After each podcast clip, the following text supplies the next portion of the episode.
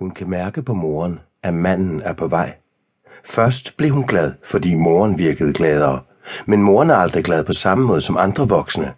Munden smiler og griner, stemmen er høj og hektisk, men det grå i blikket flyder ud. Jo mere hendes mor griner og taler højt, jo mere bange bliver hun. Det er sådan en dag i dag. Hun sidder på sit værelse på sengen og rører ved nøgleringen af plastik under puden, som manden har givet hende, mens hun ser moren gå frem og tilbage ud i gangen. Moren ligner en lang udmagret fugl med den blomstrede morgenkåbe svævende efter sig. Håret er vasket og dækket af et håndklæde. Hun drikker et glas med noget rødt i og spiller høj musik og skruer hele tiden op. På et tidspunkt hører hun overboen banke hårdt i gulvet. Moren hører det også, men i stedet for at skrue ned, råber hun op mod loftet. Forpulede tabere. Det er ved at blive mørkt udenfor. Hun har ikke fået mad siden i morges. Hun er sulten, men hun tør ikke rejse sig fra sengen. Hun siger heller ingenting, da moren kommer ind på værelset. En skarp lugt af parfume følger med moren ind. Den skærer i hendes næse og blander sig med den let rådne og kirsebagtige lugt, der kommer ud af morens mund, da hun bøjer sig ned og ser på hende med øjnene, der er et stort gråt. Du ødelægger det ikke for mig. Jeg ved ikke, hvad jeg gør ved dig, hvis du begynder at vræle. Er du med? Hun nikker. Det er længe siden, hun holdt op med det med at græde. Moren ramler sin fod ind mod skrivebordet, da hun rejser sig. Hun slår ud efter bordet, så slukker hun lyset, smækker døren og låser. Hun kan høre, at han er kommet nu. Musikken er skruet ned og blander sig med morens stemme, der nu er blevet blød og varm. I Tivoli med en lille veninde og hendes forældre, siger hun kælent.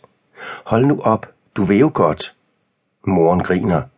Mandens stemme er en dyb brummen, som hun ikke kan tyde. Hun har set ham og ved, at han ikke vil redde dem. Det er moren, han er her for. Det er hende, han kommer efter, men ikke på den måde, som moren tror. Det har hun længe vidst, og det er hendes mor også ved at finde ud af. Snart hører hun dem inde ved siden af i soveværelset. Sengen, der giver sig. Moren, der kælen kalder på ham. Hun lægger sig på sin seng og trækker puden over hovedet, krammer sin bamse og prøver at holde deres lyde væk. Så sker der det, der ikke må ske. Hun falder i søvn, men lydene fra soveværelset går med hende ind i drømmene.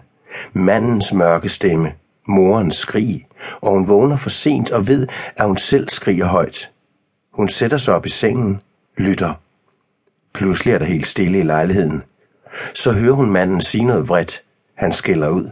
Morens stemme, der bedende, følger ham ud i entréen. Hoveddøren, der smækker.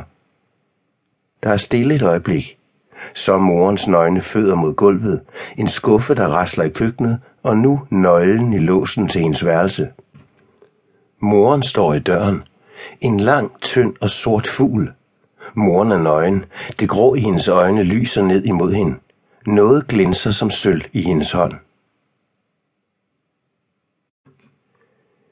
Nansensgade 2010 Tankerne larm. Katrine kan høre skraldevognen skingre bip bip bip ned for Nansensgade. Lyden af mørke mandestemmer, der råber op. Spande, der bliver trukket hen over asfalten. Drønet, når skraldemændene tømmer indholdet ned i vognens enorme krop. Hun vender sig og ser på klokradioens display. 05.30. De røde tal flimrer i mørket. Hun kan høre naboen pusle rundt ind ved siden af. Hun kan mærke sit hjerte banke. Dunk, dunk. Jævnt og rytmisk. Hvorfor bliver det ved? Hvad holder det i gang? Pludselig kan det stoppe. Hun skal slappe af. Hun skal sove. Hun har ingenting at bekymre sig om. Ingenting. Hun kører remsen gennem hovedet. Du har et godt job. Du har en god familie. Du skal ikke engang på arbejde i morgen. Du er fri. Der er ingenting. Hun skal bare sove. Sammenbitte tænder. Anspændt krop. Hendes ben ryster. Hun er lysvågen. Hun var dødtræt, men tvang sig selv til at vente med at gå i seng til klokken halv tolv. Men hvordan skal hun kunne sove, når hun lægger sig i sengen og ved, at det ikke vil ske? Jo, en time, højst to, så lysvågen igen. Det er begyndt at køre i ring. De skal holde farens 70-års fødselsdag på søndag. Stor fest, mange mennesker. Hun kan ikke gennemføre det, hvis hun ikke får sovet. Ild på dynen. Drømmer hun? Hun ser på tankerne, mens de går deres egne veje. Hvad ved de? Fjerde nat i træk.